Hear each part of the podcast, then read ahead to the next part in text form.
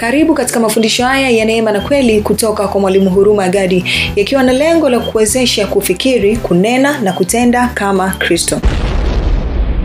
Tena tujikumbushe habari ya yesu kama mfalme wetu.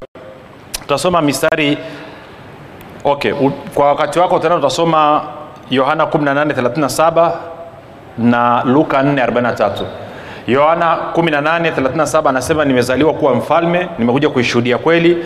Luka 443 anasema nimetumwa kuja kutangaza habari njema za ufalme wa mungu. Kwa nataka tuende kwenye samueli wa kwanza mlango wa nane na mstari wa 19 hadi wa 20 wana wa israeli wanasema hivi walakini hao watu wakakataa kuisikiliza sauti ya samueli wakasema sivyo hivyo lakini tunataka kuwa na mfalme juu yetu ili yani huyo mfalme ili sisi nasi tufanane na mataifa yote. Tena ili mfalme wetu atuamue mwamuzi tena atoke mbele yetu na kutupigia vita vyetu. Okay. Moja kwenye lugha ya kiingereza manake kiswahili naona kina nkjv anasema that we also may be like all the nations and that our king may judge us and go out before us and fight our battles. Kwao kazi ya mfalme ni kufanya hukumu na haki lakini pia kazi ya mfalme ni kuwa mchungaji wetu na kazi ya mwisho ya mfalme ni kupigana vita vyetu kupigana vita kwa niaba yetu. Bwana yesu asifiwe. Bwana yesu asifiwe. Bwana yesu asifiwe okay.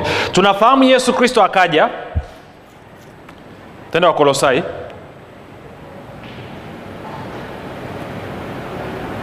mlango wa kwanza.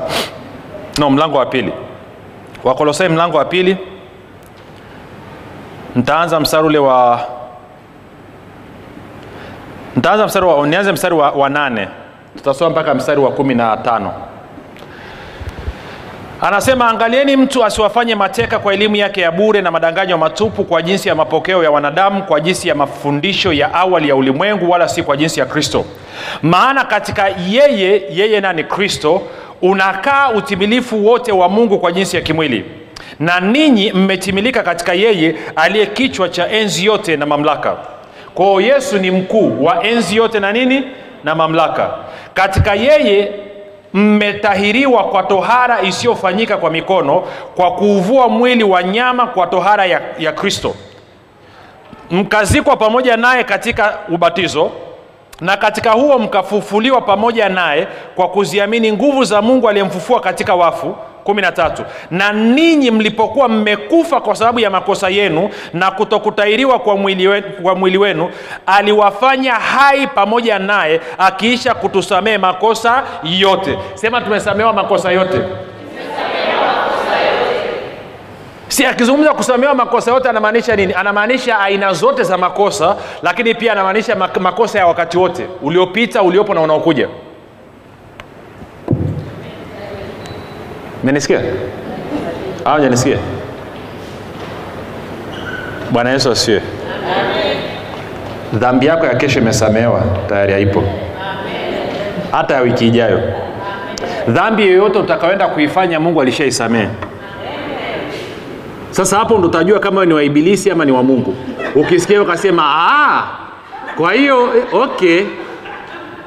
Hapo ndo utajua sasa kama ndani wewe ni uko sawa ama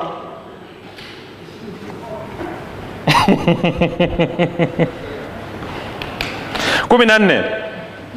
Akiisha kuifuta ile hati iliyoandikwa ya kutushtaki kwa hukumu zake iliyokuwa na uadui kwetu akaiondoa isiwepo tena akaigongomea wapi? Msalabani. Kwa anasema hati ya mashtaka nini? Torati ya musa amri kumi. Akaipigilia msalabani akaiweka nyuma ya mgongo wake akasema over my dead body akaiondoa isiwepo tena kabisa. Swali ni hili kama hati ya mashtaka haipo mwendesha mashtaka anatumia nini kushtaki? Hana. Na ndio maana ibilisi sio mshtaki wetu alishafutwa hiyo kazi. Kasome ufunuo kumi na mbili alitupwa toka mbinguni akanyimwa kuja mbele ya mungu kushtaki wateule na alivyofika huku chini hati yake ya mashtaka ikachukuliwa ikapigiliwa msalabani. Kwa hiyo hanaga ishu unasema lakini nilidhania kwamba uh, ibilisi ananishtaki akushtaki wewe una nini? Na akushtaki kwa kutumia nini? Na nasikiaga watu wanafundishwa mambo ya kijingajinga sana na hata watumishi kwenye matelevishen kwamba unajua usimpe ibilisi nafasi ataenda kushtaki mbele za mungu. Mungu yupi? Watu hawataki tena okay ngoja turekebishe hili swala hapa. Tutarudi hapa kwenye wakolosai. Kwa sababu ni muhimu sana ili baraka. Tuingie kwenye habari ya baraka sasa hivi. Kitu na boksi ufunuo kumi na mbili. Ikapigwa vita mbinguni tuanze mstari wa saba. Anasema kulikuwa na vita mbinguni mikaeli na malaika zake wakapigana na yule joka. Yule joka naye akapigana nao pamoja na malaika zake. Nao hawakushinda wala mahali pao hapakuonekana tena mbinguni maana yake nini? Mahali pao hapakuonekana tena mbinguni. Maana yake nini? Eh?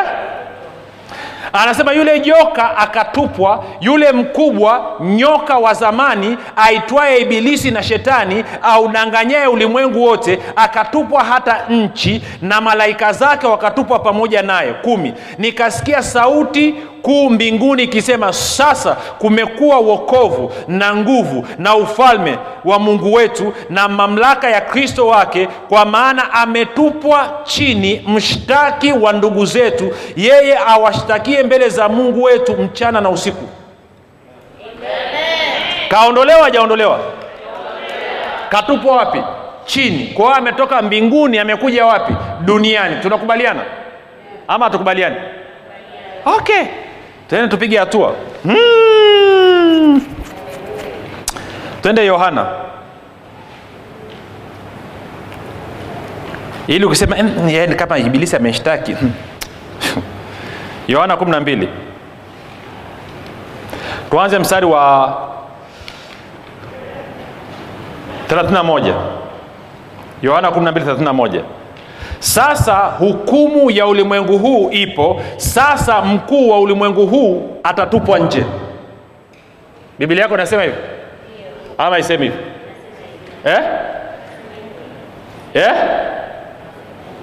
inasema isemi, maana yake nini?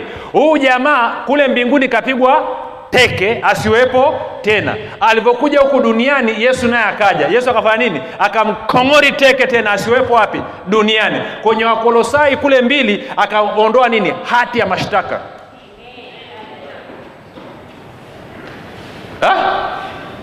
Mwana kama mnielewi? Kiangu mnanyelewa kweli kwa sababu gani? Dhambi ndo inayozuia baraka ya, ya bwana isifanye kazi katika maisha ya watu. Kwa hiyo mungu anashughulika nayo. Okay. Wangapi wanajua wakorinto wa pili tano kumi na tisa inavyosema? Yaani mungu alikuwa ndani ya nani? Ya kristo. Akiupatanisha nini? Ulimwengu. Na kitu gani? Na nafsi yake. Alafu asifanye nini? Asifanye nini? Asiwahesabie nini? Makosa yao na hata angetaka kuhesabia makosa wangapi anajua hawezi? Kwa sababu hati ya mashtaka haipo. Sa- sasa mbona mnyangalia namna yenyewe simlele mnajua neema? Kwa hiyo nadhani kinachokusumbua wewe ni nini? Ukiomba kitu chako alafu kisi- kisije. Kitu cha kwanza kinachonyunyuka kichwani ni nini? Kuna mahali nitakuwa nimefanya nini? Nimekosea na mi nataka tumnyang'anye ibilisi hiyo hoja. Daudi anasema kwenye warumi nne ukianza mstari ule wa sita wa saba na wanane amebarikiwa mtu yule ambaye mungu hamhesabii nini? Makosa. Sema hakuna kosa lolote ambalo linaweza kuzuia mimi nisipokee matunda ya baraka ya bwana. Kwa sababu makosa yote yesu kristo ameyaondoa. Na hati ya mashtaka ameiondoa. Na mshtaki amepigwa kibuti.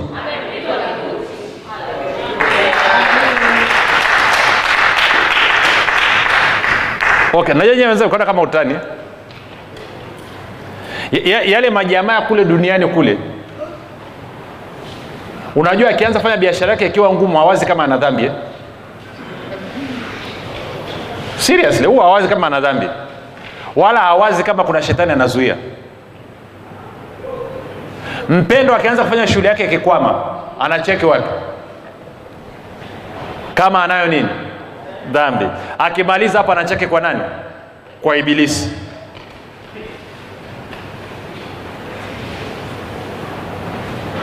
sema hakuna kitu chochote kinachoweza kuzuia baraka ya abrahamu ambayo ni baraka ya bwana kutenda kazi katika maisha yangu. Hakuna. Yaani hakuna. Sema hakuna. Okay tunarudi kwenye wakolosai mbili. Tulichepuka kidogo lakini sio mbaya. Wangapi wanapatapata kitu hapo? Kwa wakolosai mbili tukuwa kumi na nne. Anasema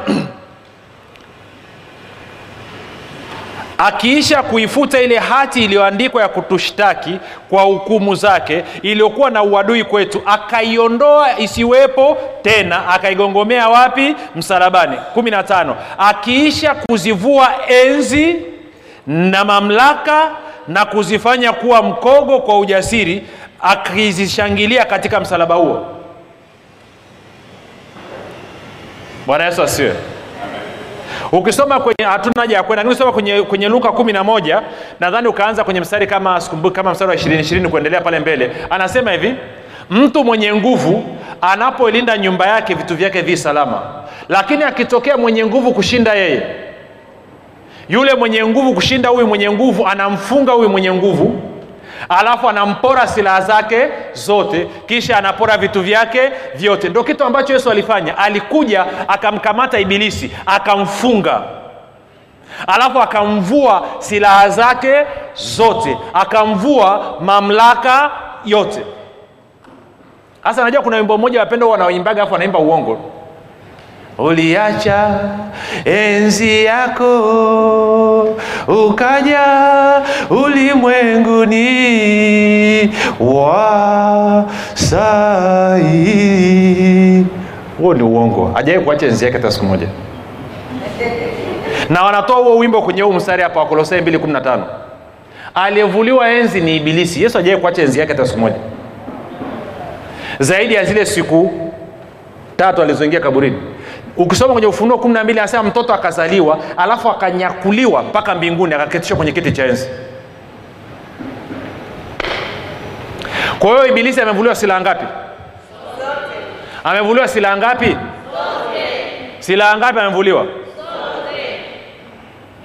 Kwao hana uwezo wa kukugusa wala hana uwezo wa kubabaisha kwa hiyo yesu kama mfalme wako ambaye anapigana vita kwa niaba yako alikuja ulimwenguni akambamiza shetani akamfunga akamnyang'anya silaha zote akamvua enzi yote pamoja na nini? Na mamlaka. Ndio maana matayo 28 bwana yesu anasema mamlaka yote mbinguni na duniani nimepewa. Basi enendeni tazama nawapa mamlaka ya kukanyaga nyoka kukanyaga nge na nguvu zote na kazi zote za yule adui wala hakuna kitu chochote kitakachowadhuru wala hakuna kitu chochote kitakachowadhuru.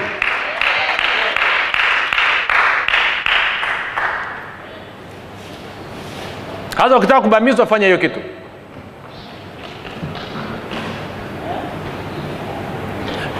ja nitoe mfano tu mfano wa ujinga. Miaka hiyo mama naye akiwa na upako wa kuharibu mimba. Zilikuwa zinaharibika kwa sababu ya ujinga kwenye familia. Mimi sijui yeye ajui Nani, lakini mungu akawa amezungumza na mii mapema sana. Akasema kwamba wanawake wote wanaoharibu mimba ni wanapigiwa kwenye ndoto ataota ndoto mbaya alafu akiamka asubuhi nakataa najitenga na kufunga rikasakataa e, mchungaji tupambane. E, mama ngoja turoza kichawi tunaondoa. Kwa yule mchungaji mjinga kama huyu mama wanafanya maombi ya kijinga na wawili wakipatana hakuna wakulipangua kwa hiyo nikawa namwambia ukiota usifanye maombi usifanye chochote sasa wakati huo ndo ametokea dhehebu fulani ilikuwa hapo mwenge. Wanakata hao. Aya! Aise! Alafu ujue ibilisi alivyo mtovu wa nidhamu. Ana rafiki yake rafiki yake akamletea kitabu kimoja kinaitwa prayer rain. Nani anakijua? Cha olukoya. Dr olukoya. Mountain prayer sijui kitu gani fire fire maombi ya mlima ya moto sijui kitu gani kwa hiyo likitabu likubwa namna hii. Lina maombi sijui elfu moja na ngapi. Yaani ukisoma yaani ukifanya yale maombi sijui marini spirit sijui malikia wa pwani sijui kitu gani kwenye mto sijui kwenye milima kwenye mapa. Yaani nakutajia mashet- utajua kazi zote za ibilisi. Ukitoka hapo na kuhusu ibilisi kuliko yesu. Maanake kwa yesu inatamka tu katika jina la yesu alafu ufunua kazi za ibilisi. Katika jina la yesu alafu kazi za ibilisi. Imani huja kufanya nini? Kwa kusikia kwa hiyo nikawambiaga usisome hii kitu. Shetani alishashindwa miaka elfu mbili iliyopita. Alivuliwa enzi zote. Hana lolote anaweza kulifanya. Kwani mwenzangu anasikia? Anasubiria nikisafiri. Anaangalia kushoto na kulia hakuna mtu anayemwona. Anakamata likitabu lile. Anaanza fyantu fyantu. Nikirudi toka safari nikimwangalia tunaambia umetumia kitabu cha prayer anasema kweli sijatumia. Naambia umetumia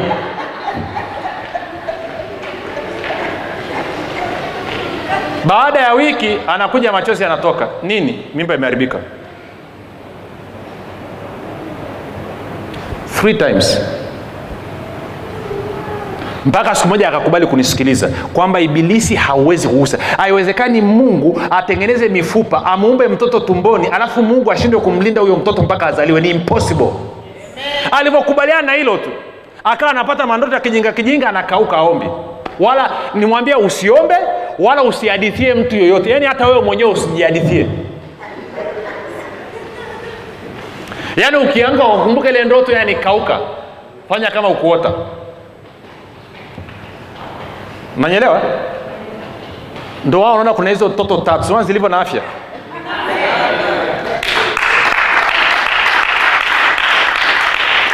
Sasa naya na, ne, na karisa tofauti ya miaka kumi. Kwa nini? Kwa sababu ya ujinga hapo katikati. Ujinga upi?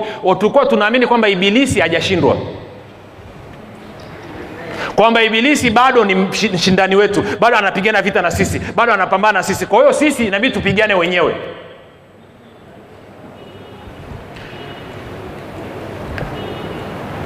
Kila siku nawambiaga watu isi ibilisi nikawa umeenda nyumbani kwa mtu sindio ukaingia alafu tukae hapo sebleni. Alafu ukafika sebleni ukakuta kuna njemba limekaa. Nikamwambia wewe mjinga unatafuta nini kwenye nyumba? Toka hapa. Unashtuka sema eh? akwambia sogea nikuonyeshe nitakuvunja nitakatakata nitakubomoa mimi nitaku-" kwa hiyo unatoka mbio kwelikweli alafu unakutana na mwenyeji wako. Nakuuliza vipi? Unasema ah yule kaka mle ndani sijui hata nimemkosea nini. Anasema atanivunja atanipiga jamaa anaanza kucheka. Anakwambia huyo? Unaambia yeye anasema huyu amepooza kuanzia kwenye shingo mpaka kwenye mguu. Kinachozunguka ni kichwa tu.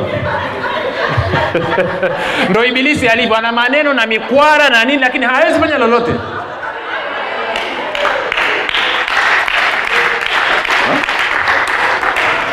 Sisi unaonaga tukiwa tunafungua watu anasema ntamuua mimi ntamnyonga. Unaambia mnyonge. Hawezi. Alishapigwa na yesu akavuliwa silaha zote mamlaka yote enzi yote. Ibilisi mweupe hana lolote. Alichobakiwa nacho ni maneno ya vitisho na uongo. Basi hana kitu kingine chochote. Ngoja nikufundishe namna ya kushirikiana na ibilisi. Eh, ya kushirikiana naye unahitaji wa ufunuo. Kawa umemwomba mungu kitu chako alafu tarehe zinaenda alafu ibilisi anakuja kunong'oneza akwambia ile hela aiji ule uponyaji mm-mm. amna hujapona bado. Mbona, mbona uvimbe huko vile vile? Nataka nikusaidie kitu. Mwambie shetani nashukuru. Kumbuka yeye anaona rohoni kuliko wewe unavyoona kwa sababu huo ndo ulimwengu wake. Kwa hiyo anaona kabisa uponyaji wako umekaribia. Kwa hiyo inabidi akwambie nini? Haupo. Kwa wake kuambia haupo jua upo. Kwa mshukuru. Mwambie asante kwa taarifa.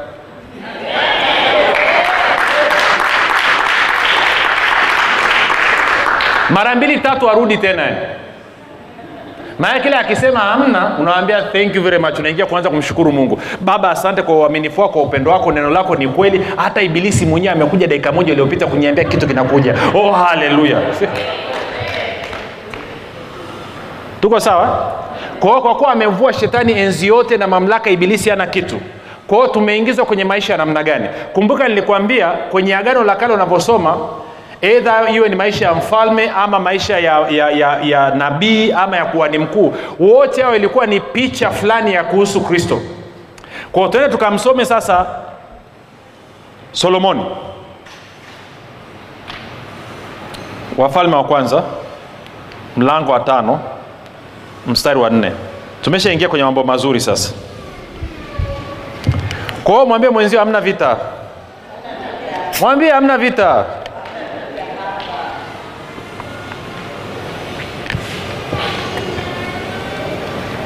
Hmm?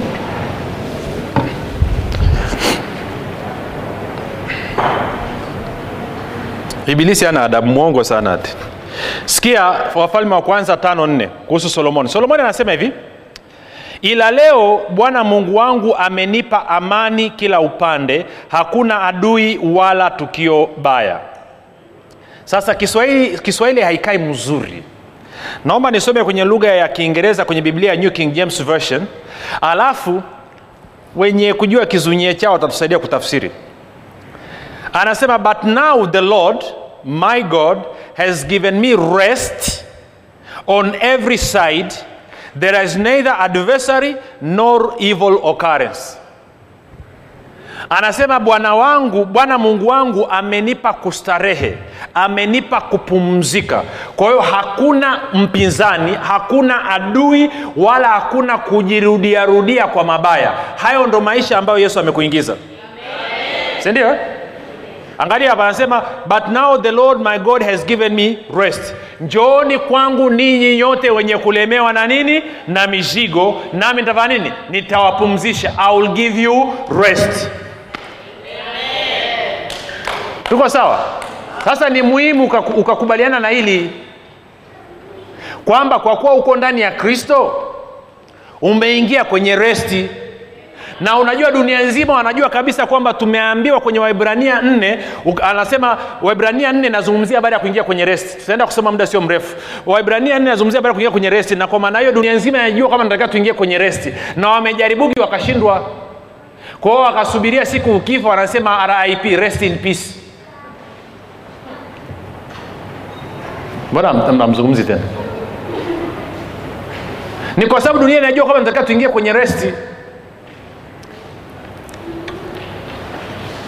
sema bwana yesu ameniingiza katika kustarehe na kupumzika. Na hivyo maisha yangu hayana mpinzani yoyote wala adui yoyote wala kujirudiarudia kwa maovu. No nataka isinki hiyo. No evil occurrence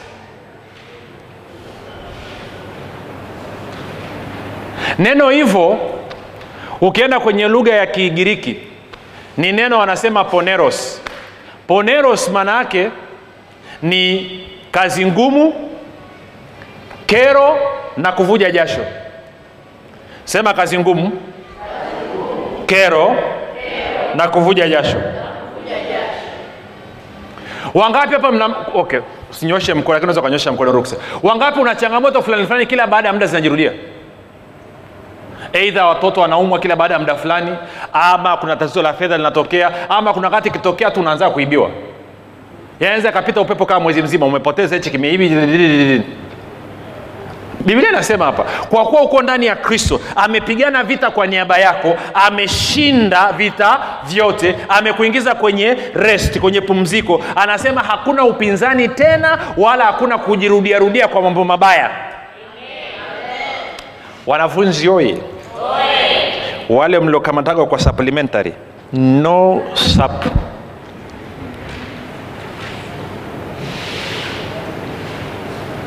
Menisikia ah, janisikia uwezi ukashikwa. Eh? betri meisha uwezi ukakamata supplementary siu kitu gani what for? Yesu ameshinda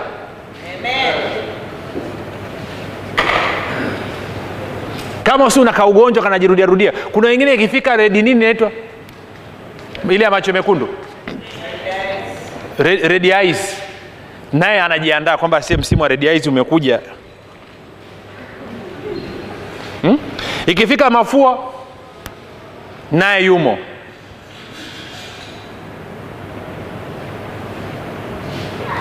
Okay. Jata tukasome mahali. Tutarudi kwenye hii kitu hapa twende waibrania mlango wa nne. Ntaanza mstari mstari wa kwanza mpaka mstari wa tatu. A. Basi ikiwa ikaliko ahadi ya kuingia katika raha yake yani resti sema resti sema resti ni kustarehe katika hali ya kupumzika. Kwa anasema basi ikiwa ikaliko ahadi ya kuingia katika raha yake yani resti na tuogope mmoja wenu asije akaonekana ameikosa. Mbili maana ni kweli sisi nasi tumehubiriwa habari njema vilevile vile kama hao lakini neno lile lililosikiwa halikuwafaa hao kwa sababu halikuchanganyika na imani ndani yao waliolisikia maana sisi tulioamini tunaingia katika resti sema nikiamini ninaingia katika rest. Sema tena nikiamini naingia katika rest.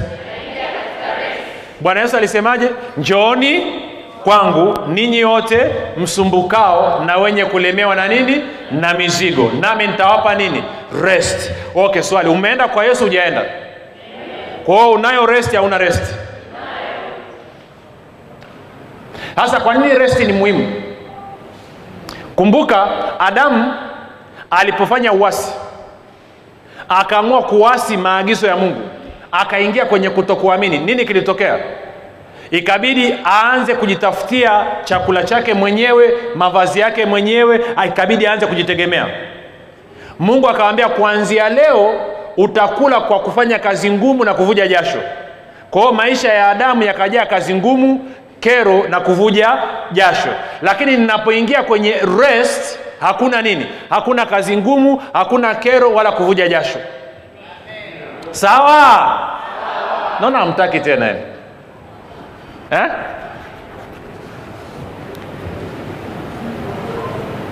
Kwa anasema sisi tunaoamini tunaingia katika rest. Sasa rest inakusaidia nini? Angalia mstari wa tisa na wa kumi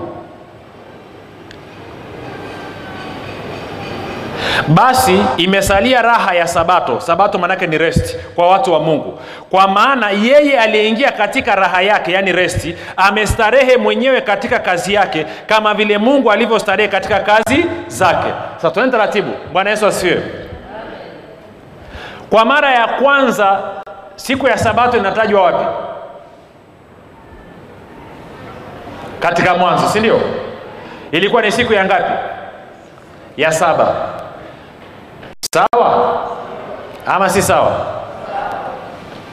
Kwa hiyo nikiingia kwenye resi nimeingia kwenye mwanzo. Nikiingia kwenye resi nimeingia kwenye maisha gani? Mwanzo mbili. Anasema hivi naanza mstari wa kwanza.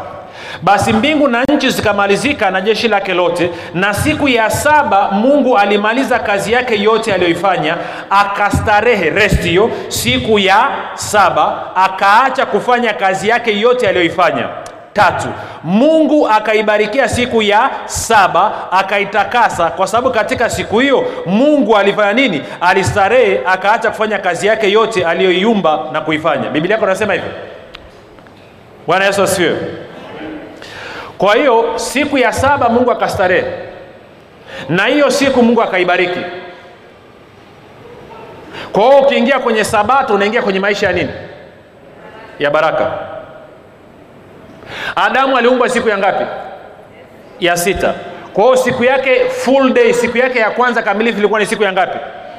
Ambayo ilikuwa ni siku ya kufanya nini? Ya kustarehe. Siku ambayo imefanya nini? Imebarikiwa. Kwa hiyo ninapoingia kwenye rest maanake ili niweze kupumzika katika kazi zangu zote kuna namna fulani lazima baraka ya bwana itende kazi ili mimi niweze kupumzika. Bila hivyo siwezi kustarehe sawa si sawa? Sawa si sawa? Kwao siku ya saba ni siku ya kufanya nini? Na ni siku iliyofanya nini? Iliyobarikiwa. Kwao nikiamua kuingia kwenye rest maanake nimechagua maisha ya baraka ambayo ni maisha ya bustani ya eden. Na kwa maneno nyimbo ya sunday school inaondoka maangaiko na maangaiko na shughuli za kila siku zinamfanya mwanadamu amsahau mungu wake imba. Maangaiko na maangaiko amkuimbaga sunday school nyie? Eh? ama ni ya zamani sana. Watu wazima tu ndo tunajua. Tuende taratibu sasa kwa hiyo siku ile mungu alivyoumba siku ya saba akapumzika rest. Ile siku akaibariki. Kwa hiyo adamu anavyoumbwa siku yake ya kwanza ni siku ya rest. Naye ana rest anapumzika kwenye kazi zake kama vile ambavyo mungu amepumzika katika kazi zake. Maana sio siku sio siku ya kufanya kazi. Okay wengine wamnyelee nachokizungumza tende taratibu. Tende taratibu. Chukulia umepata kazi sawa umepata umefanya interview ukashinda. Ukaitwa kwenye kazi. Sawa. Ukaambiwa ripoti kazini mapema iwezekanavyo. Kwa hiyo umesafiri ulikotoka ukaingia dar es salaam siku ya jumamosi jioni. Kesho yake ni jumapili. Unaenda kazini? Unaenda kazini? Auendi kwa nini auendi kwa sababu jumapili ni siku ya nini ya mapumziko. Kwa kama adamu ameumbwa siku ya sita jioni siku yake ya kwanza ni siku ya saba ilikuwa ni siku ya nini?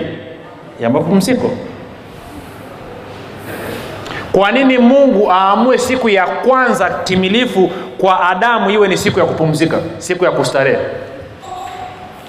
Na kwa nini mungu aamue kuibariki siku ya saba ya kupumzika? Kwa nini akubariki hizo siku nyingine zote anatuma meseji gani? Anatuma meseji gani? Kwamba tumeitiwa maisha ya kufanya nini? Ya rest ya kustarehe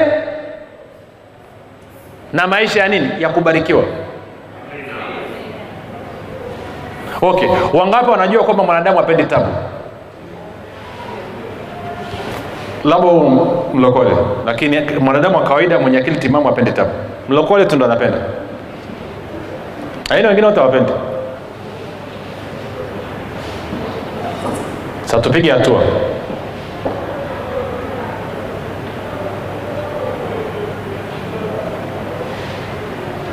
Baraka inafanya nini? Kazi ya baraka ni nini? Inatajirisha sindio inatajirishaje? Eh? bwana yesu asiwe twende tena, ngoja kasome mistari miwili mitatu hapa chapchap tuna, tuna, tuna, tuna conclude sasa kipande hichi leo, leo nitaongea na ninyi yani mpaka nimalize. Unajua kwa nini? Nyumbani kwangu watoto wamenifukuza. Kwao sina pa kwenda. Kwa hiyo kwa kuwa sina pa kwenda tutaongea hapa mpaka wakiniambia rudi. Okay twende tuanze kwenye mwanzo tatu. Kuna, kuna maneno nataka nikuonyeshe. Mwanzo tatu kumi na saba hadi kumi na tisa baada ya adamu kuasi. Sasa naomba nitasoma kwenye bibilia ya kiingereza. Kuna maneno nataka kuyapigia nyundo. Nasoma niv anasema anasema to adam he said because you have listened to your wife and ate fruit from the tree about which i command you i commanded you you must not eat from it. Anasema kuwa umesikia sauti ya mke wako unaokala matunda kutoka katika mti ambao nilikuamuru usile cast is the ground because of you. Ardhi imelaaniwa kwa sababu yako wewe. Kwa nini ardhi imelaaniwa? Kwa sababu ardhi ilikuwa chini ya adamu. Kwa hiyo alisababisha laana ingie nani adamu alafu anasema painful toil you will eat food from it all the days of your life. Kwa hiyo anasema utakula kwa kwa nini? Kufanya kazi ngumu. Painful toil. Utakula kwa maumivu utakula kwa taabu. Ndo ile neno ambayo alikuwa nalitafuta hasa ukiwa na hilo neno kichwani twende kwenye mithali kumi ishiri na mbili. Mithali kumi ishiri na mbili. Anasema hivi baraka ya bwana hutajirisha wala hayachanganyi huzuni nayo. Naomba nisome kwenye niv anasema hivi uh, the blessing of the lord brings wealth without painful toil for it. Wangapi wanaona painful toil kazi ngumu na kuvuja jasho ni matokeo ya laana? Sawa jamani? Kwa hiyo anasema nina uwezo wa kutafuta utajiri kwa kufanya kazi ngumu na kuvuja jasho ama nina uwezo wa kupata utajiri kwa kutumia nini? Baraka ya bwana. Sawa si sawa? Sawa si sawa? Kwa hiyo angalia anasema the blessing of the lord brings wealth. Baraka ya bwana huleta utajiri. Without painful toil for it. Bila kufanya kazi ngumu.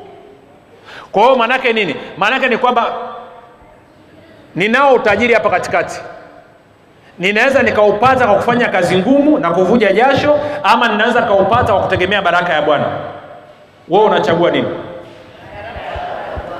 Amuulize jirani yako unachagua nini? Eh?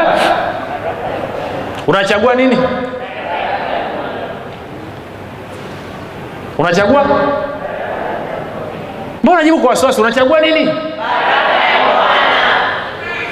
si unaweza ukasoma kwa wale wanafunzi ukasoma ikabidi usiku tumbukize miguu kwenye karai ili usilale usingizi ama ukategemea baraka ya bwana ukasoma kwa ulaini.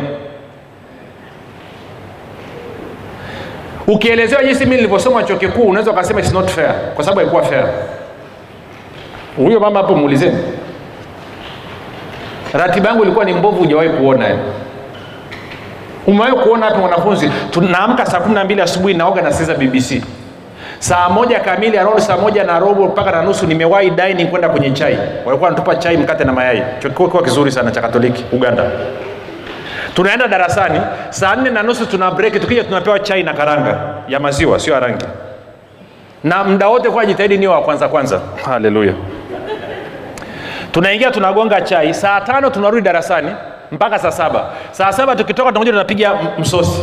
Mi nilikuwa nakula chakula special kwa nini? Maisha yangu yote tangu sehemu zote nizoenda boarding nimekulaga chakula special. Hata nilivyoendaga magereza alikuwa nakula chakula special.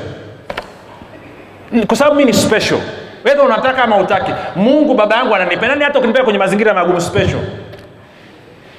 Magereza walikuwa unakunywa uji saa kumi na mbili asubuhi unapiga ugali na marage yenye wadudu mchana mpaka kesho yake mi nilikuwa napiga uji saa kumi na mbili asubuhi yenye blue saa moja na nusu napiga chai na mkate mchana napiga walinyama alafu jioni namalizia na walinyama napiga milo yote. Haleluya.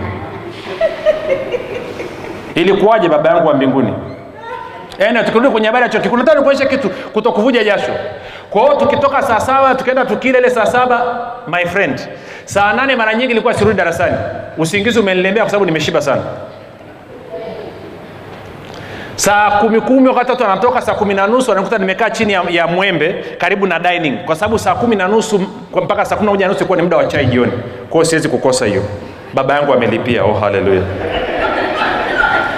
na? Kwao naenda nagonga chai yangu nikitoka hapo nasubiria subiria mda tunapiga stori naenda naoga alafu jioni nasikiliza bbc nasubiria saa moja dining chakula na alikuwa akupa samaki unapewa misamaki ile ziwa victoria kipande cha samaki yani samaki samaki kweli yani. Tunao tunapiga msosi mpaka saa mbili tumemaliza narudi na swaki alafu napigapiga stori kule huko tunapolala kwenye vyumba saa mbili na nusu nachukua vitabu vyangu nakuja library. Naanza kusoma time magazine newsweek. Naangalia pale ikifika saa tatu kamili nafunga narudisha vitabu kwenye chumba changu alafu naenda baa napiga bia mpaka kwenye saa nne na nusu saa tano. Alafu nalala siku yangu imeisha. Naam. Bado niangalia namna hiyo? Ndo maisha yangu alivyokuwa chuoni. Alafu muulizeni nilikuwa nakuwa wangapi? Nilikuwa nakuwa wangapi? Usione aibu sema tu. Nilikuwa nakuwa wa kwanza. Lecturer masomo yakiwashinda maswali yakiwashinda inabidi wamtafute hurumagadi hasa kwenye accounting na finance na, na, na nini naitwa ni auditing. Wanakuja kwa kifaru mwenyewe. Na so. Baraka ya? Sasa mbona kama amtaki anasema edha usote utumbukize miguu kwenye karai uweke toothpick kwenye macho ili usisinzie unasoma unajiandaa na mitiani ama uone kiulaini.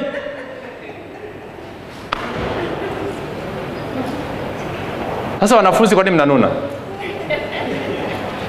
Kwaona kwenye maisha nayo ni hivyo hivyo eidha nitategemea baraka ya bwana iniletee mafanikio na ustawi ama nitategemea juhudi zangu binafsi kutegemea kazi ngumu na kuvuja jasho ili niweze kufanikiwa. Wewe unachagua hivi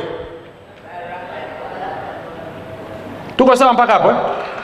ama hatuko sawa? Kwa hiyo imeeleweka mpaka sasa nataka tupige hatua. Baada ya kusema hayo kumbuka tumeingia kwenye rest. Sema tumeingia kwenye rest. Tumeingia kwenye kustarehe kwa sababu tuko ndani ya kristo. Kwa anayesimamia ulinzi wako ni nani? Kristo. Anahakikisha unakaa kwenye resi ni nani? Sasa unajua ibilisi atakachofanya wakina mama oye. Wakina mama oye. Mambo akiwaga magumu huwa mnafanyaje? Do something. Wangapi najua kina mama mnaongoza kwa wasiwasi? Ha?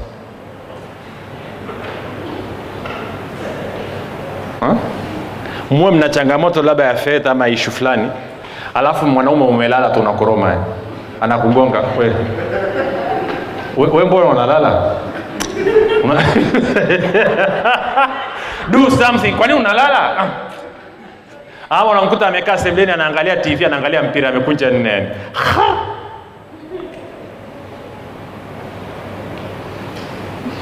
Wangapi wajaga ya maisha nani amewea kupata una, una changamoto nataka kila mtu ashiriki changamoto yako? Yaani ukiona watu wanacheka wanafurahi na kuuma yani Eh? sasa mbona mnajikausha jamani si tunaongea tu? Unadhani anayekusukuma anakwambia do something nani?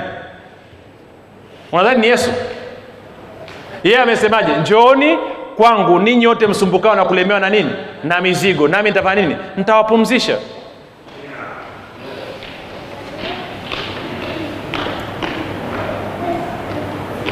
sasa nini faida ya kuingia kwenye rest ambayo yesu amekuingiza baada ya kupigana vita kwa niaba yako? Twende walawi.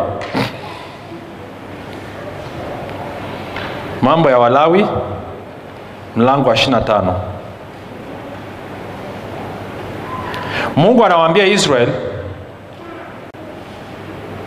mtafanya kazi mtalima mashamba yenu miaka sita na mwaka wa saba mtapumzisha shamba. Itakuwa ni sabato ya bwana kwa hiyo ardhi.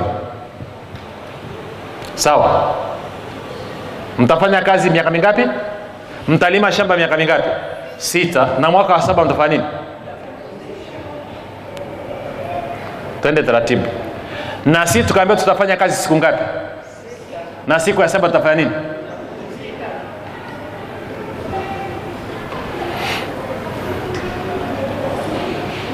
unadhani kwa nini wazungu wanaishi muda mrefu kuliko waswahili?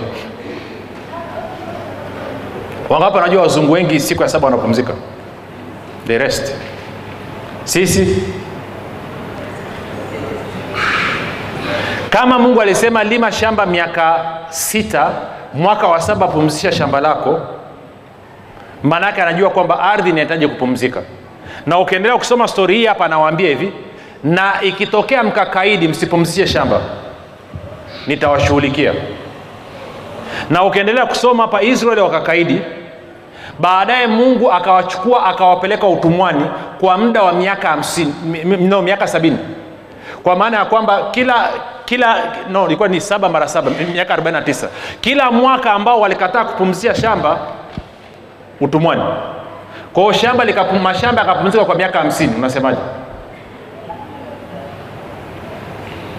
Bwana yesu asiwe kwa hiyo kwa mtizamo huo huo maanaake ni kwamba utafanya biashara kwa siku sita na siku ya saba utapumzisha biashara yako. Kasheshe hapo.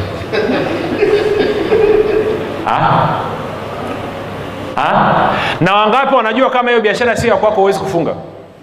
Kwa sababu sio ya kwako. Na ndio maana wana wa mungu wote wanatakiwa wamiliki biashara zao wenyewe Come on. Uwezi ukawambia bosi wako sasa najua Jumapili tunafunga. Ha, Katafute kazi. Lakini kama ni ya kwako unafunga. Kwa sababu gani? Hiyo siku Mungu anajua, yeye ndo ameumba kila kitu. Kwa anajua hakuna kitu kinaweza kufanya kazi siku saba mfululizo. unafanya kazi siku sita siku ya saba unapumzika kama ni shamba kukuwa tunalima kwa misimu utalima miaka sita mwaka wa saba utapumzisha shamba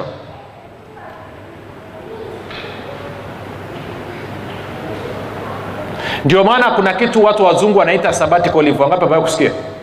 Mtu anafanya kazi anafanya kazi kazi inafika inamchanganya anaanza kufanya vibaya labda anaanza kuumwa na, bosi anaoja sasa sikiliza wewe chukua mwaka mzima kapumzika tutakulipa mshahara lakini enda kapumzike. Sabbatical leave kwa sababu gani? Kwa sababu huyu mtu amefanya kazi sana amejichosha sasa ameanza grrr. ni sana kwenye utumishi pia. Usipotoka ukaenda ukajitenga ukaa na bwana unakongoroka. Baba niangalie. Oh nadhani mimi nimewezaje miaka yote kuendelea kuwa handsome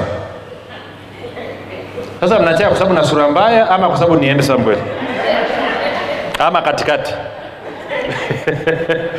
Bila kwenda kupumzika bila kwenda faraga ukapumzika na kuhakikishia ufiki hata wewe mwenyewe ulitakiwa siku nyingine siku moja mbili wikiendi fulani tafuta nenda mahali kajifungie kaa mbele za bwana usifanye kitu kingine chochote. Relax kaa mbele zake lala hapo chini kwenye carpet. Kama ni nyumbani kwako funga mlango lala hapo chini. Relax mbele zake sikiliza nyimbo za kuabudu kaa soma neno relax usifanye kitu chochote usifikirie biashara usifikirie maisha chochote mwambie bwana nimekuja hapa kukaa na wewe kukaa mbele zako kupumzika basi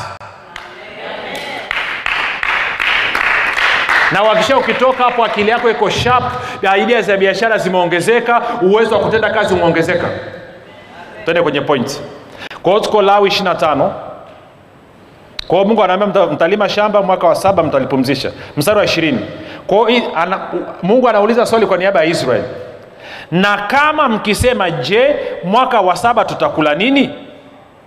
Anasema angalieni hatutapanda mbegu wala kukusanya maongeo yetu ndipo nitawaamria baraka yangu iwe juu yenu mwaka wa sita nayo utazaa matunda hesabu ya miaka mitatu.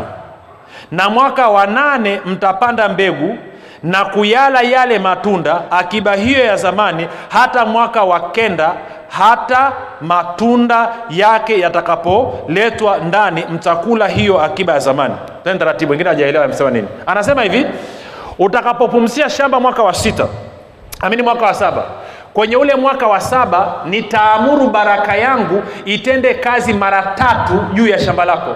Kwamba mavuno ambayo utavuna kwenye mwaka wa sita yatakuwa ni mavuno ya kutosha kukulisha mwaka wa saba kukulisha mwaka wa nane na kukulisha mwaka wa tisa unajua maana yake ni nini? Ngoja nikupe hesabu rahisi. Hesabu yake maana yake ni hii. Kama ilikuwa kila mwaka navuna gunia kumi na kwa maana hiyo gunia sita nakula chakula gunia nne nauza mwaka wa sita ni kilima maanaake ni kwamba navuna gunia ngapi? Thelathini sawa? Kwao gunia mwaka wa saba nitakuwa na gunia sita za kula gunia nne za kuuza. Sindio mwaka wa nane ninapanda. Sindio na mwaka wa tisa napanda. Wangapo anaanza kuona utajiri unakuja hapo hasa nisikilize kitu hichi. Kwa lugha nyingine mungu alivyokusudia ni hivi kwa mkristo ambaye amezaliwa mara ya pili ambaye yuko ndani ya kristo kwa sababu kristo amepigana vita kwa niaba yake akashinda na huyu mkristo ameingia kwenye rest ameingia kwenye pumziko. Mungu ameamuru baraka ya bwana itende kazi mara tatu ya jinsi ambavyo inatenda kazi katika maisha ya kawaida.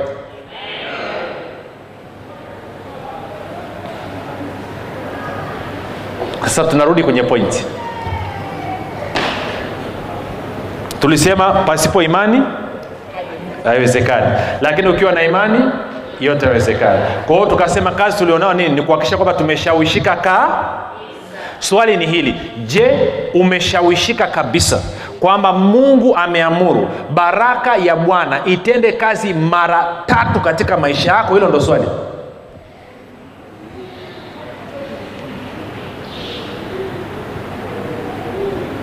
Je umeshawishika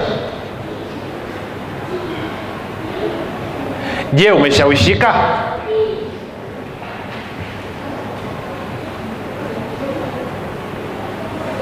Maanaye kumbuka ukiona haiwezekani maanake imani yako haipo kazini. Ukiona inawezekana imani yako iko wapi? Kazini. Kwa hiyo sasa hivi kibarua tulicho nacho mimi na wewe ni kwamba nini? Kuona inaweze. Na ukiona inawezekana kwa kuwa mungu ameamuru maanake ni kwamba biashara okay mtu anasomea filemoni moja sita? Filemoni moja sita.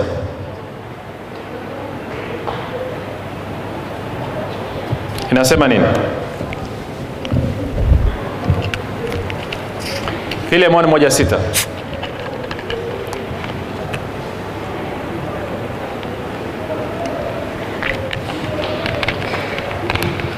ili kwamba ushirika wa imani yako ufanye kazi yake katika ujuzi wa kila kitu chema kilicho kweli katika Kristo. Ehe, anasema hivi. Ninapokuwa nina ujuzi na kukiri kila kitu chema kilicho cha kwangu kwa sababu ya yesu kristo inasababisha imani yangu kufanya kazi. Ninapokuwa nina ujuzi na kukiri kila kitu chema kilicho changu kwa sababu ya kristo yesu kristo alichokifanya inasababisha imani yangu itende kazi kwa hiyo ninajua kwa sababu ya yesu kristo kama mfalme wangu kupigana vita kwa niaba yangu na kuniingiza katika ufalme wa mungu nimeingia katika rest. Na kwa kuwa nimeingia katika rest mungu muumba wa mbingu na nchi ameamuru baraka ya bwana itende kazi mara tatu katika maisha yangu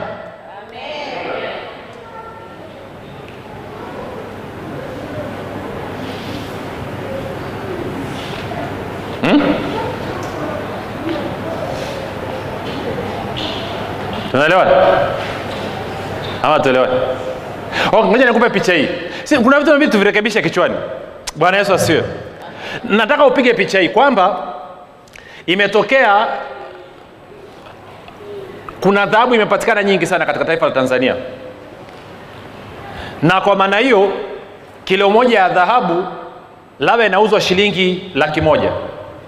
Ni mfano tunatoa na kwa maana hiyo mheshimiwa rais amesema wananchi waende wajinunulie ili wajiwekee akiba. Kwa sababu inavyoonekana muda si mrefu gharama ya dhahabu duniani itapanda. Na kwa maana hiyo dhahabu itakuwa ndo kipimo cha utajiri cha wananchi. Sawa? Sawa? Ama si sawa? Okay. Kwa hiyo una rafiki yako mnashindanaga mnapenda mnakatabia ka kushindana kwenye maendeleo. Kwa hiyo anakupitia anasema twende alafu njiani anakwambia yani namshukuru yani namshukuru rais kweli yani nina milioni yangu moja. Yani nakwenda kununua kilo zangu ngapi? Kumi. Yani kilo kumi gold yani sawa?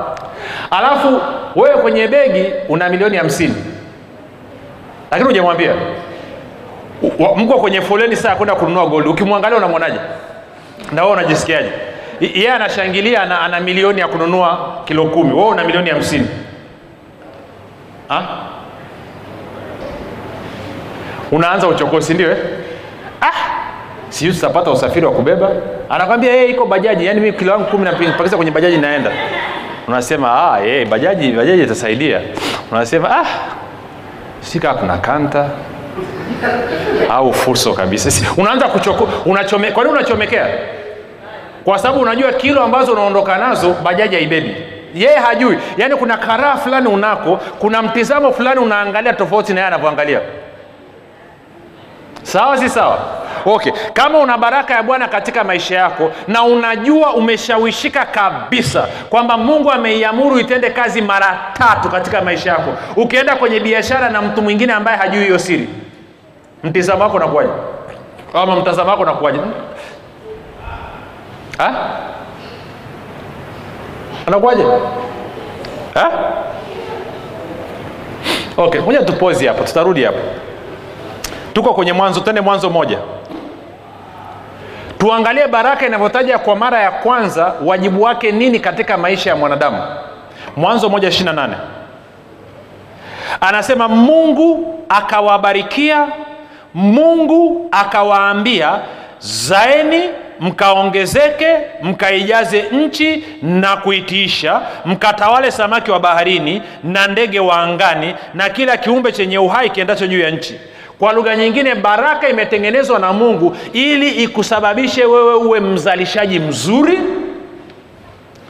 uwe una maongezeko uwe una utele mpaka uweze kutiisha na kutawala.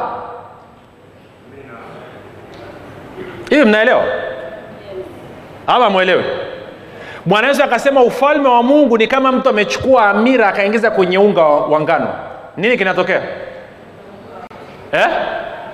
inaumua unga wote. Kwa hiyo baraka ya bwana ilivyokuja katika maisha yani haijui kazi. Hivi kama mnanyelewa mnanyelewa akiamkwa mnielewi.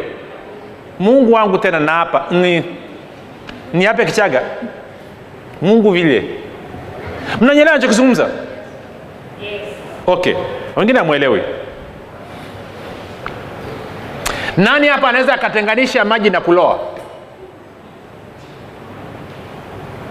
Eh? nani ana uwezo wa kutenganisha maji na kuloa? Tukimwaga maji mahali lazima nini kitokee? Eh? tukikuta nguo imeloa maanaake nini? Maji yamepita hapo. Tukimwaga maji hapo lazima nguo ifanye nini? Na baraka nayo imetengenezwa hivyo kwamba inapoingia mahali pap inaanza kusababisha uzalishaji fruitfulness. Inaanza kusababisha maongezeko. Inaanza kusababisha utele inaanza kusababisha utiisho inaanza kusababisha mtu atembee katika mama ndio kazi yake. Yani wala uhitaji kuomba wala uhitaji kufunga. Naona sijaeleweka jamani. Mnanyelewa jamani? Eh? Eh?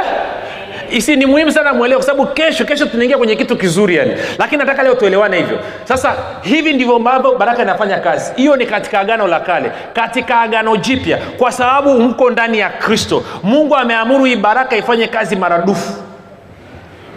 Kwa haiwezekani wewe uwe na duka na huyu jamaa wa duniani ana duka alafu mwende sambamba. Ni impossible haiwezekani kwa sababu wewe baraka ya bwana inafanya kazi mara tatu katika maisha yako. Nani ananyelewa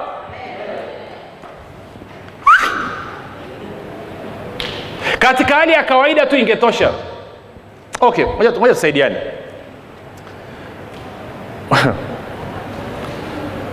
Sikia, sikia mstari wa ishirini mpaka wa ishiri na mbili. Mwanzo mlango wa kwanza mstari wa ishirini mpaka wa ishiri na mbili anasema mungu akasema maji na ajawe kwa wingi na kitu kiendacho chenye uhai na ndege waruke juu ya nchi katika anga la mbingu. Mungu akaumba nyangumi wakubwa na kila kiumbe chenye uhai kiendacho ambavyo maji yalijawa navyo kwa wingi kwa eh, jinsi zao na kila ndege arukaye kwa jinsi yake. Mungu akaona ya kuwa ni vyema. Mungu akavibarikia akisema zaeni mkaongezeke mkajaze maji ya baharini ndege wazidi katika nchi. Ikawa hivyo kule serengeti nani huwa anafanyaga maombi ya kufunga ili nyumbu waongezeke? Kitu pekee kitasababisha tembo asiongezeke ni wawindaji haramu. Otherwise ukiwaacha katika hali yao ya kawaida baraka ya bwana iko katika maisha yao lazima wazaliane na kuongezeka. Tunaelewana? Naomba tuelewane jamani. Hebu tu- tutoe kwenye habari ya miujiza twende kwenye kitu cha kawaida kabisa. Okay nikichukua punje moja ya muhindi nikaipanda kwenye ardhi ikaota ikamea ikazaa mahindi unadhani nitapata punje ngapi nyingine? Nilikuwa nafanya research ya mapapai mapapai ya kisasa. Mapapai ya kisasa yanazaa mapapai kuanzia 75 mpaka mapapai 150 kwenye mti mmoja kwa kawa nimechukua mbegu moja punje moja mbegu moja ya papai nikaipanda ule mpapai ukaota alafu ule mpapai ukanipatia mapapai mia moja. Wala, wala tusiende benki ya mapapai mia. Na kwenye kila papai kuna mbegu mia moja. Unadhani ile mbegu moja imesababisha mbegu ngapi za mapapai? Mia mara mia ni ngapi? Eh? elfu kumi kutoka kwenye mbegu ngapi? Hiyo ndio baraka inavyofanya kazi wala uhitaji kufunga. Yaani imetengenezwa automatically automatically. Kwa hiyo baraka ikija juu ya kitu chochote lazima kizaliane.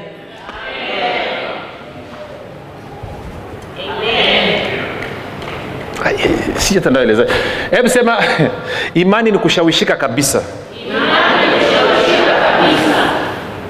kwa hiyo nachotaka tufanye hapa ni kwamba ushawishike kabisa kwamba baraka ya bwana iko katika maisha yako kwa sababu ya kristo nayo imeamriwa itende kazi mara tatu na kwa kuwa uko ndani ya ufalme wa mungu anasema sio tu kwamba uko kwenye resi lakini hakuna adversary hakuna yeyote atakayekuja kupinga hiyo baraka isifanye kazi wala hakuna maovu yoyote ya kujirudiarudia hakuna kazi ngumu hakuna kero wala kuvuja jasho. Kwa sababu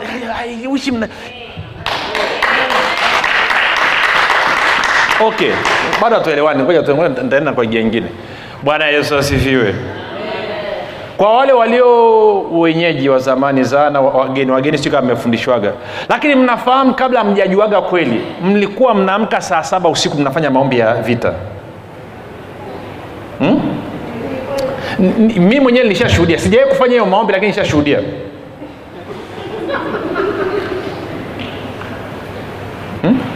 huyo mama mpo alikuwa anapiga maombi ni mtaalam? Akaletaga rafiki yake kutoka iringa. Piga maombi ya vita. Wamefundishwa kanisani? Ah, niliona mambo bwana. Wanafunga mashetani na majini nguvu za giza. Alafu wanazifungia kwenye mfuko wa rambo. Alafu wanachimba shimo. Wanafukia majini. Oh haleluya nikauliza mnafanya nini? Sikuo nikawapiga darasa. Huyo mama wa kijini akanifurahisha kweli akasema "Eh, sasa baba kama wasomi wenyewe ndio hawa nao wamekubali hivi okay tuendelee.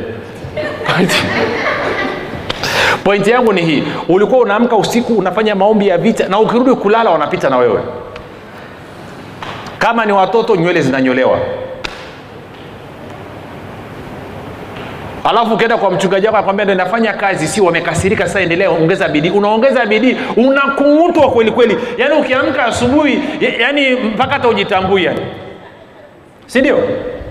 Ukaja tukakufundisha tukasema sikiliza bibilia inasema wewe ulikufa na uhai wako umefichwa pamoja na kristo katika mungu.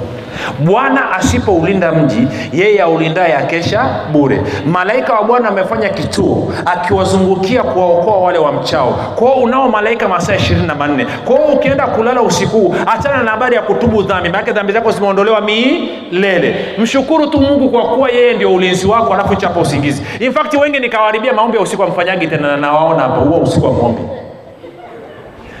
Si ndio na ukiingia unajitupa mkwachu ukishtuka asubuhi. Wamewahi kukuvuruga usiku hapana. Ulipokuwa na ujasiri kwamba ulinzi unao ule ulinzi ukaanza kufanya kazi. Wale wakristo ambao wanajaribu kujilinda wenyewe nini inatokea? Wanashambuliwa. Kwa hiyo baraka ya bwana unayo. Na amesema kwamba umeingia ndani ya ufalme wa mungu. Baada ya kristo kukushindia vita anasema hakuna adversary or evil hakuna adui wala kujirudiarudia kwa maovu katika maisha yako. Baraka ya bwana inatenda kazi mara tatu. Na hakuna kitu chochote kinachoweza kuzuia hiyo baraka ya bwana isitende kazi mara tatu. Imetumwa kwenye maisha yako kusababisha uwe mzalishaji sana. Maongezeko sana. Utele sana. Kutiisha mno. Kutawala umepitiliza.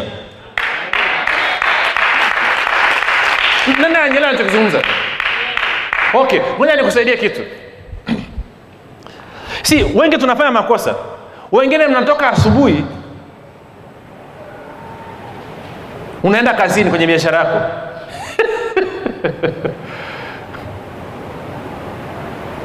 Ah, kumekucha kumekucha kumekucha. Ay, kumekucha jirani kumekucha hey, hey, kumekucha na makucha yake. Oh, tunaenda kazini. Katu kacha kutu kacha kutu kacha kutu kacha kutu kacha kutu kucha kutu kichi kichi. Eh, aise corona imetutafuna. Ii, wateja hamna. Kuchu kacha. Mwaka huu tusipokufa njaa mm, sijui. Hmm. yaani nakwambia ka- kacheche nyumbani na vimeo hapo na ada za watoto sijui hata nitaweza kulipa. Kukuchu kacha, kukuchu. Siku yako inakuwaje?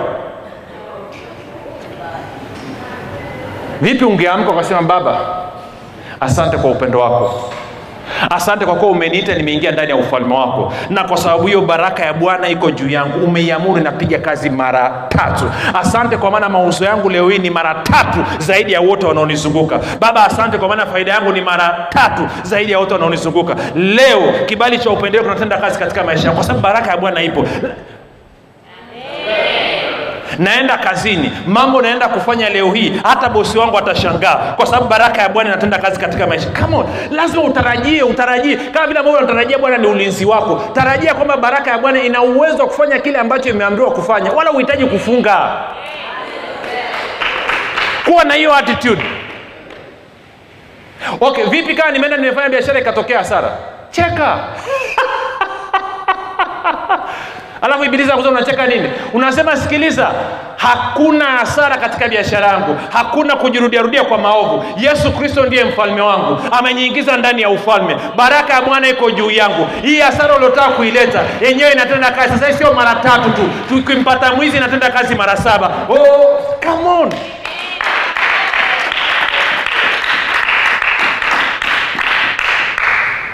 ah, lakini nimepata hasara. No, no, no, no, no, no, no, niliwafundisha. Shida ya wakristo iko hapa. Mmekuwa wakristo yoyo. Okay umefanya biashara umepata hasara. Unasema sasa mwalimu bwana yesu asifiwe. Bwana yesu asifiwe sana mwalimu wangu. Sasa mbona mi nimepata hasara? Oh useme no way niko ndani ya ufalme wa mungu. Maovu wala mabaya hayawezi kukaribia biashara yangu. Baraka ya bwana inatenda kazi katika maisha yangu. Baraka ya bwana inatiisha vitu vyote ambavyo vinasimama kinyume na mimi. Katika jina la yesu kristo wewe baraka ulio katika biashara yangu hakikisha hakikisha unafanya kazi yako kama ambavyo umeamriwa kufanya kazi yako. Umeamriwa kuja kuleta faida ni faida nategemea sitegemea kitu kingine chochote. Katika jina la okay. Tukasome mstari mmoja wa mwisho twende nyumbani. Twende nehemia. Hmm. Bwana yesu asifiwe. Nachotaka kusema ni nini wapendo wa mungu? Nachotaka kusema kwamba lazima tutengeneze attitude mtazamo tofauti. Sikia hii. Matendo ya mitume tatu eh, nehemia, nehemia tatu. Naanza mstari wa kwanza mpaka ule wa pili. Nehemia kumi na tatu. Imesema tatu? Nehemia kumi na tatu sorry si najua nimefurahi sana na sasa mpaka nehemia mlango wa kumi na tatu mstari wa kwanza mpaka ule wa pili. Anasema hivi siku hiyo walisoma katika kitabu cha musa masikioni mwa watu na ndani yake yalionekana maneno haya yameandikwa ya kwamba mwamoni na moabi wasiingie katika kusanyiko la mungu milele. Sasikia sikia mstari wa pili. Kwa sababu hawakuwalaki wana wa israeli kwa chakula na maji bali walimwajiri balam juu yao ili awalaani lakini mungu aligeuza ile laana kuwa baraka eh? hasara ni nini? Ah, kufuatana na wangapi wajua hasara ni laana? Kama ukipoteza kitu wangapi wajua ni laana? Si, laana maana yake nini? Laana maana yake ni uwezesho wa kushindwa kitu kimekuja ili kikusababishe wewe usifanikiwe ili wewe usishinde. Ndo, ndo kazi ya laana. Laana kazi yake ni kuleta upungufu katika maisha yako. Laana kazi yake ni kuleta uharibifu katika maisha yako si ndio? Na biblia inasema hakuna uganga wala ulozi juu ya kwako wewe. Anasema kwamba walipo laani mungu akageuza ile laana kuwa baraka. Kwa kuwa wewe ni mwana wa mungu na baraka ya bwana anatenda kazi mara tatu. Alafu ikaja hasara ya shilingi laki moja. Kwa usianze kushangilia kwamba hii hasara ya shilingi laki moja bwana anaigeuza iwe baraka? Kwa hiyo baraka inapiga kazi mara ngapi kwa hiyo laki moja iliyopotea inaleta ngapi? Come on come on come on come on. Come on. Lazima una attitude hiyo mmeenda na mwenzio mmechukua mzigo kutoka kona moja mmeenda kona nyingine imeangukia pua imeingia hasara. Jamaa nanuna anasikitika wewe umekaa unacheka sema mungu wangu nakutukuza. Yaani kama sio wewe kuniingiza katika kristo kama sio wewe kunifanya mi kuwa mbarikiwa wa bwana. Asante kwa maana hasara hii baraka yako inageuza inageuza. come on I, I, laana ni impossible impossible. Nataka isinki anasema laana. Hawa jamaa wakatulani wakamwajiri balam alaani israeli. Alipoalaani israeli bwana akageuza laana ikawa baraka. Kwa hiyo mtu amekutegeshea upate hasara. Hasara ni laana. Bwana anageuza ile hasara inakuwa faida mara tatu. Come on! Kwa sababu baraka ya bwana imeamuria tende kazi mara tatu. Utashindwaje? Utashindwaje utashindwaje? Hebu nisaidie tu unashindwaje? Yaani ibilisi akija iko bize ili ya kuangusha kusambaratisha kila anachogeuza kiwe laana bwana anafanya ni baraka mara tatu. Kiasi kwamba unaamka asubuhi unasema ibilisi wapi huko? Siku nyingi sijakusikia. Njoo lete shida basi kwenye biashara yangu kidogo. Kwa sababu akileta ngoma inageuzwa. Laana inakuwa nini? Baraka. Lakini safari hii baraka inatenda kazi mara ngapi? Mara tatu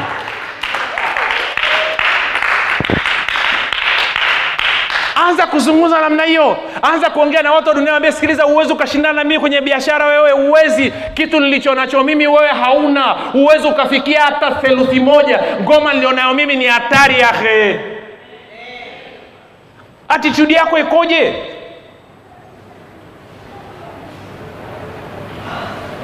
Najua wengine wanakuwa kama mbaba aliyechanganyikiwa anazunguka nyumba nzima anatafuta funguo anafokea watoto. Funguo zangu ziko wapi? Nitawakunguta wote. Naambia baba funguo sizo hapo kiunoni eh? kwa na wewe baraka unayo muda wote. Unamlilia mungu sasa mungu wangu no, no, no, no, ni impossible. Yeah. na ananyelewa angalia ulivyoamini kuwa ulinzi unao ulinzi ulitenda kazi au kutenda kazi? Huo unaamka unaomba ulinzi unatenda kazi automatically si ndio? Ukibadilisha mtazamo wako attitude yako ukajua kwamba laana inakuwa baraka. Kwa hiyo maanake nini? Maanake automatically ikitokea hasara yoyote baraka ina kikin ngome inarudi mara tatu. Mwanzo ndo inabidi ujikumbushe kumbushe maanake bado unafikiria kimisri misri lakini baada ya mtu anakuwa umezoea anakuja nakwambia sasa nani mama ama baba tumeleta ule mzigo kwenye ule mzigo katoni mia zimepotea. Unaambia hamna shida zinakuja nyingine mia tatu. Kitu kingine?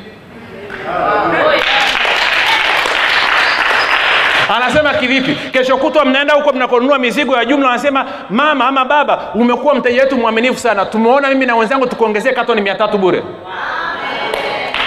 Ghafla mfanyakazi wako anasema bosi akiongea lazima itimie. Ama unaishije?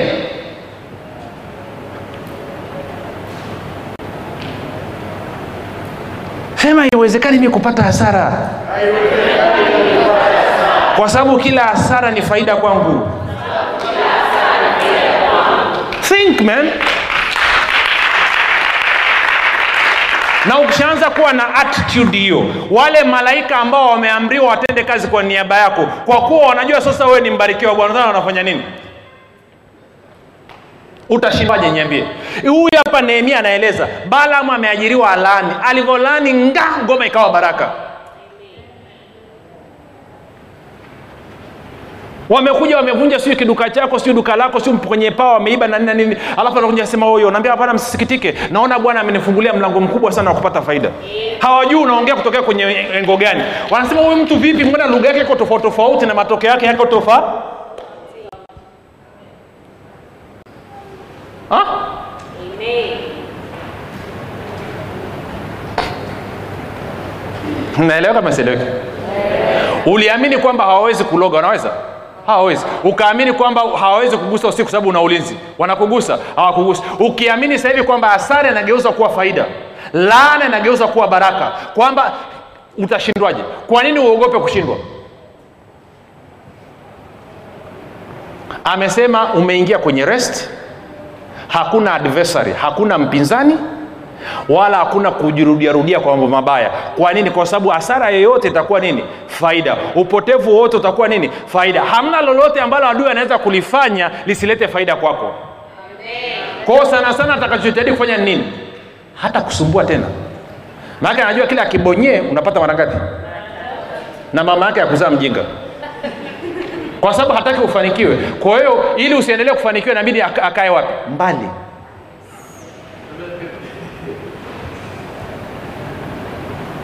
nani amenielewa? Na hapa ndo napokuja tofauti kati ya mtu aliyeshawishika kabisa na mtu ambaye anasema "Ah, haiwezekani. Okay endelea. Continue.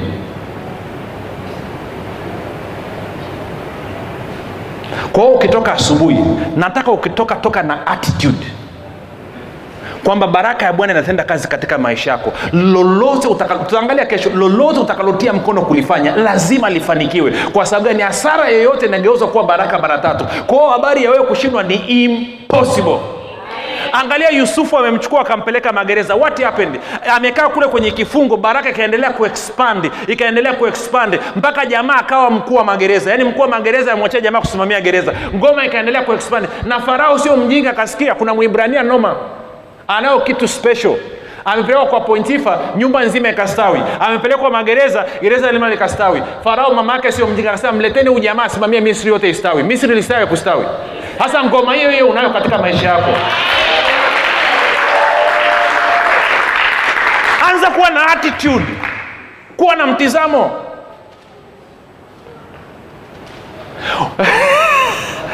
Okay. Pointi ya mwisho. Tukalale kama hasara inageuzwa kuwa baraka? Maanake ni kwamba ibilisi hawezi kukufilisi. Kweli uongo? Hawezi kukufilisi. Okay kama umeelewa baraka inavyofanya kazi unashindwaje una- kuwa mwema kwa watu wengine? Ha? unashindwaje kuwa mwema kwa watu wengine kwa nini umekaa umepata laki tano yako alafu mungu anakwambia hiyo laki nne lete? Mpe yule mtumishi kazi yangu ikafanyike. Alafu nasema nenda nyuma shetani. Why? Kwa sababu kwenye mtizamo wako bado hauko nini? Tunasema consciousness yako ya blessing utambuzi wako wa biashara nini wa baraka bado hauko vizuri. Ungekuwa uko vizuri ungeona ni fursa. Kwa sababu gani? Every time inapotoka kitu baraka inarudisha mara tatu. Every time. Every time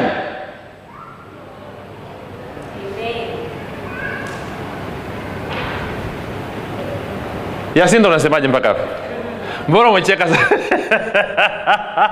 wangapi wananyelewa isi ukishaanza kuelewa na, na ukifanya na mema ni ufalme wa mungu sasa unatenda kazi masaa ishirini manne umerudi kwenye maono kwenye vision ambayo mungu alikupa alikuumba uwe mtawala. Kwa sababu baraka inapokuja moja nikwambie ukiingia kwenye laini yote ya biashara lazima wewe uwe kichwa. I, I don't care who you tutaangalia kesho. Lazima ndo baraka ilivyotengenezwa kwamba ukiingia kwenye laini yoyote ya biashara lazima uwe kichwa lazima. Miaka mingi iliyopita nikataa kuacha huduma. Mingi tu. Kabla nyie mjazaliwa katika kristo. Alafu nikiwa nimelala usiku mungu akasema nami kwenye ndoto. Akanichukua akanipandisha kwenye nyumba moja ya ghorofa. Alafu akaniambia kaa kwenye kochi. Nikakaa. Akasema nataka nikuulize swali. Wapi wewe uliwahi kwenda ukaacha kuwa namba moja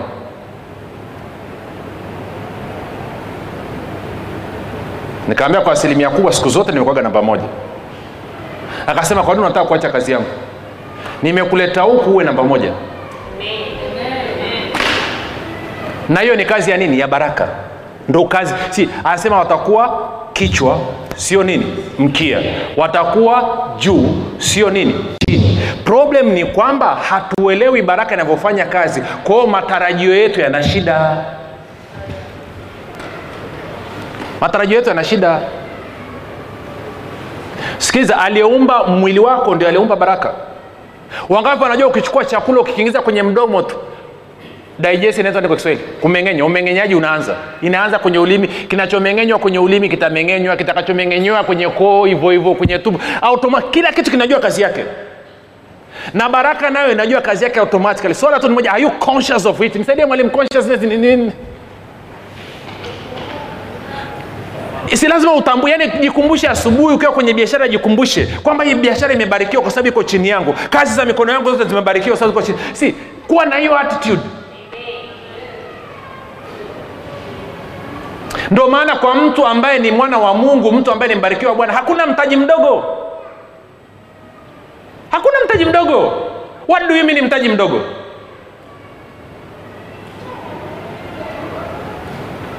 ha?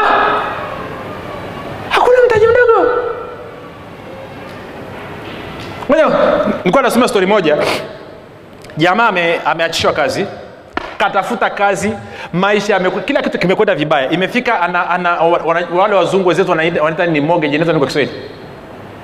Zile nyumba ambazo za mkopo kwamba unaenda kwa tunalipa kodi za nyumba kwenye nyumba lakini ungekuwa unalipa benki. Alafu baada ya miaka 27 30 nyumba inakuwa ya kwako. Sijui inaitwa ni kwa kiswahili kwa hiyo jamaa hana kazi imefika mahali amevusha miezi ya kulipa. Kwa hiyo amebakiza wiki moja wanakuja kumwondoa. Kwa hiyo katika kujifunza habari za ufalme wa mungu na baraka ya bwana amefanya kazi akaenda kwa mtumishi mmoja anaitwa gari kisii. Akasema mtumishi nimekuja. Hali yangu ni tete. Ninafukuzwa wala sijui kitu cha kufanya akasema hela nilionayo ya mwisho ni hii dola mia. Naomba niipande katika nani huduma yako kwenye ufalme wa mungu. Alafu nimwaminie bwana kwamba atanipatia kitu cha kufanya lakini pia atanisaidia kulipa na hiyo nani deni la nyumba. Wakaomba kesho nitakuonyesha ya mambo. Alafu jamaa alirudi nyumbani wakati amekaa akakumbuka kuna nini supermarket moja huwa anaenda. Akiingia pale wanauzaga kuna kuna keki ambazo wanauza. Alafu zile keki sio nzuri. Yaani anakulaga anasikitika yani akasema mbona mii mwenyewe na keki na biskuti nzuri natengeneza? Kwani kwani nikitengeneza alafu nikaenda kawapelekea pale waonje? Alafu labda wanaweza wakubali kuweka kwenye ile kwenye nani supermarket yao pale. Itakuwaje? Kwa hiyo akajipa moyo konde akatengeneza sampo kadhaa. Akachukua. Wakati ameingia pale anaongea na yule mtu hapo mapokezi hapo kwenye um, wauzaji wale. Akatokea jamaa akasema kuna nini hapo? Akasema huyu ndugu ameleta nani keki zake na, na biskuti hapa kama sampo anasema anaamini kwamba za kwake ni nzuri zaidi kuliko za kwetu. Yule jamaa akasema lete nionje. Akapewa keki akaonja. Hmm. biskuti. Hmm. akasema kweli unachosema ni pointi. Unajua nini? Huyu jamaa anayeonja ndio mmiliki wa hayo masupermarket yote marekani. Akasema njoo ofisini. Akaitwa mwanasheria. Tengeneza contract. Huyu atasupply keki na biskuti katika supermarket zote marekani. Halafu ajao nzuri bado. Mpe na advance. Unahitaji advance kiasi gani na mashine za kisasa? Akaondoka na milioni kadhaa za dola. Ndani ya siku hii. Hiyo ndio baraka. Unakaa nawaza laana tu muda wote. Tusimame.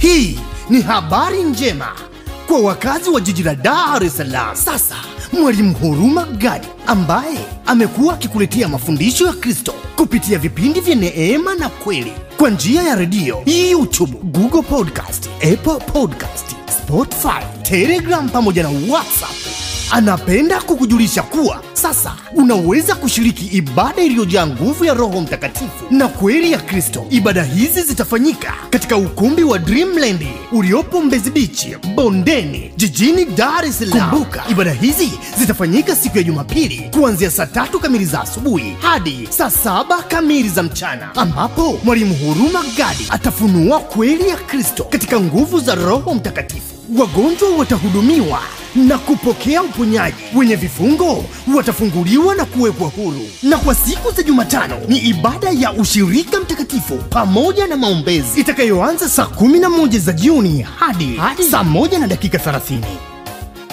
ibada hizi zitafanyika katika ukumbi wa dreamland uliopo mbezi bichi bondeni jijini dar es salaam. Au kwa mawasiliano zaidi piga simu nambari 7645242 au 7895242 au 6735242 kumbuka ni kweli unayoijua ndiyo itakayokuweka huru. Umekuwa ukisikiliza mafundisho ya neema na kweli kutoka kwa mwalimu huruma gadi. Kama una ushuhuda ama maswali ama unahitaji kuombewa tupigie simu namba 7645242 au 6735242 au tuandikie barua pepe info at neema na kweli org